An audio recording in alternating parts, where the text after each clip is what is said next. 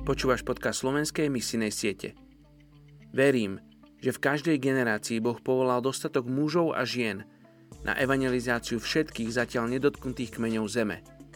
Nie je to Boh, ktorý nepovoláva, ale človek, ktorý neodpovedá. Izobel Kuhn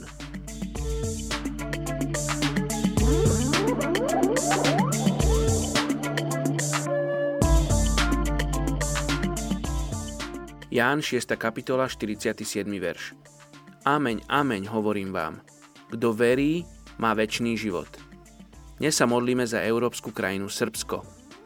V Srbsku je asi 7 miliónov ľudí. Balkánske vojny zanechali množstvo nevyriešených záležitostí, či už to je zdevastovanú ekonomiku, krehkú demokraciu a chabé vzťahy so susednými štátmi, ako i prístup k menšinám, vrátane Kosova. Je potrebné nájsť riešenie týchto problémov, avšak tvrdohlavá vláda a zakorenený etnocentrizmus hlavne v náboženských skupinách pravoslávnej cirkvi, islame a katolicizmu zahrňajú do týchto problémov aj politické a náboženské štruktúry.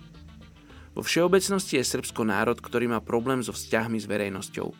Vidí sa ako ochranca Európy a kresťanskej viery voči moslimskej agresii, ako nepochopený a zradený zvyškom kresťanstva, a ako obeď propagandistického boja.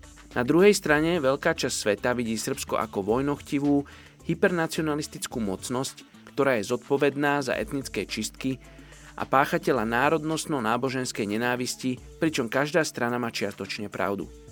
Evanielikálni kresťania v Srbsku čelia rôznym ťažkostiam.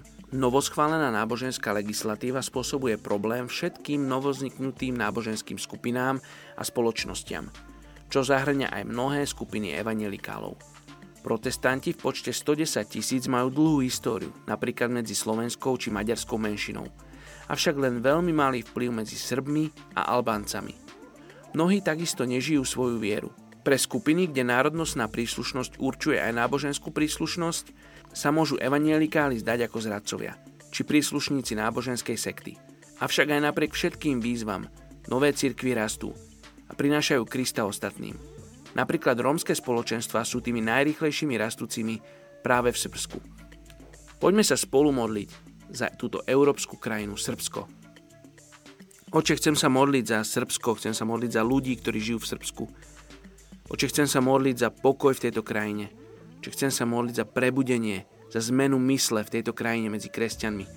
Medzi tými, ktorí sa nazývajú kresťanmi, lebo patria do takých rodín, ale aj medzi tými, ktorí žijú s tebou.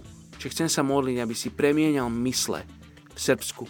Oče, aby oni videli nie iba okolo seba, ale aby videli aj za hranice svojho štátu, za hranice svojej rodiny. Modlíme sa za každého vodcu, aby si ho požehnal a naplnil svojim duchom Ježiš. Oče, modlíme sa o napravenie vzťahov s Kosovom a s ďalšími národmi.